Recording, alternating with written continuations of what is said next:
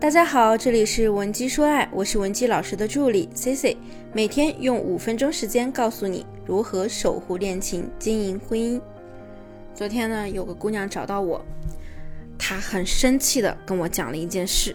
她说：“老师，我听了你的课很长时间了，你的大部分理论我都非常认可，而且我用了之后呢，我也觉得蛮有用的。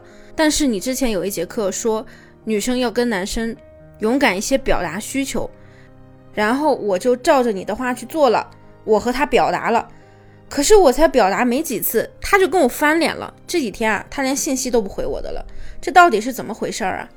那我听完他这件事呢，就问他，我说，那我们先来看看你是怎么去表达你的需求的。于是他就把他和男朋友的聊天记录全部截屏给我，因为内容太多了，我就选几段比较有代表性的对话和大家分享一下。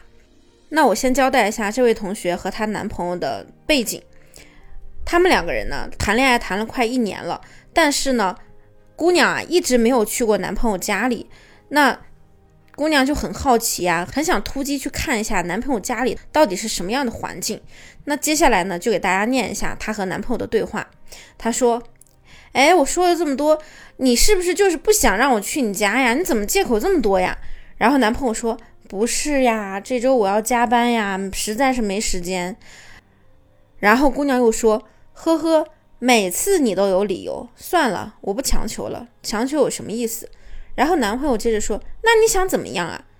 姑娘又说：“什么叫我想怎么样？你自己不想一想，你为什么总是关注不到我的需求？你做了男朋友该做的吗？”男朋友发了六个点点点。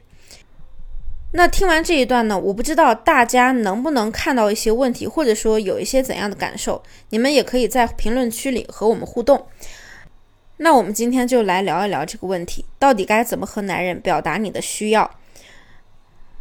让我来教会你如何说，对方才愿意听你的；如何引导他，他才愿意做。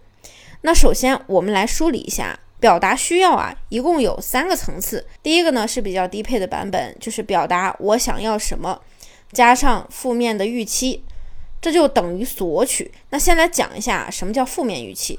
比如说这位同学，她在给男朋友发消息的时候，的确也说了自己想要去男朋友家见见面。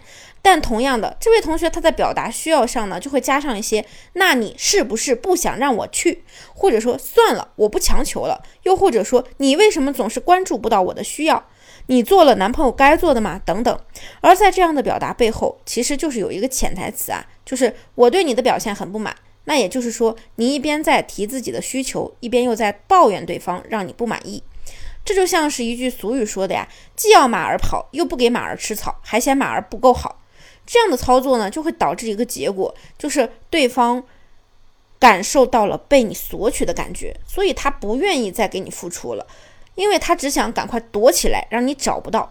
在这个时候啊，你提出的需求，人家已经不想看到了，被看到的更多的是你那些负面的感受带来的索取感。那第二点就是中配版，就是我想要什么。很多宝贝在表达我想要什么的时候呢，这个点上有非常大的几个误区。比如说，有时候呢不好意思开口，希望通过暗示对方，让对方明白自己心里想要什么，或者呢期待太大了等等，这都会导致对方并不知道你真正的想法是什么。就比如说我们这位同学，他绕来绕去说了好几页的聊天记录，云里雾里一样，我都看不明白，更何况她男朋友到最后肯定是不知道他到底想要干嘛的。那其实我们如果能够稳定情绪，仅仅表达清楚我想要什么，这样的表达呢，虽然不会加分，但也不会减分。至于对方呢，也是一样的。比如说，你说，哎呀，我想要一个包包，不管对方给你还是不给你，你都可以一如既往不动声色，这也算是一个安全选项。那么，我们就最后来强调一下这个高配版本啊，就是我想要什么，加上说服点。比如说，小李想去男朋友家，但苦于呢开不了这个口，他就完全可以这样说：“亲爱的，我本来这周末呢想跟闺蜜出去玩的，但是一想啊，你出差去这么久，所以又心疼你，想去你家里帮你收拾收拾，照顾一下你。”或者呢，我周末想去你家，确实有一个小计划，就是给你做你最喜欢吃的红烧肉。再或者呢，最简单的表达就是我们都一周没见面啦，我想你啦，你想不想我呀？周末我去你家找你啊。说到底，关系的本质就是价值交换，这个价值体现在方方面面，不仅仅是大家在普遍意义上理解的外在价值，情绪价值也是内在价值，也是同样的。以上呢都是我们先给对方一个说服点，在这个时候呢，再伴随提出你的需求，那对方一定会乐不可支的，不仅答应你的条件，还会觉得你非常贴心。所以呢，大家要记住最后我们这个高配版的表达公式：你想要什么，加上我能给你的美好预期是什么。其实我们只需要在沟通中花一点小心思，就可以让你们的感情变得更好，少走很多弯路。那么，如果说你也有感情问题，现在悬而未决，不知道该怎么办，不要着急，也可以添加我们的微信文姬零七零，文姬的小写全拼零七零，发送你的具体问题，即可获得一到两小时一对一语音分析的服务。下期呢，C C 会给大家带来更多的干货内容。闻鸡说爱，迷茫情场，你的得力军师。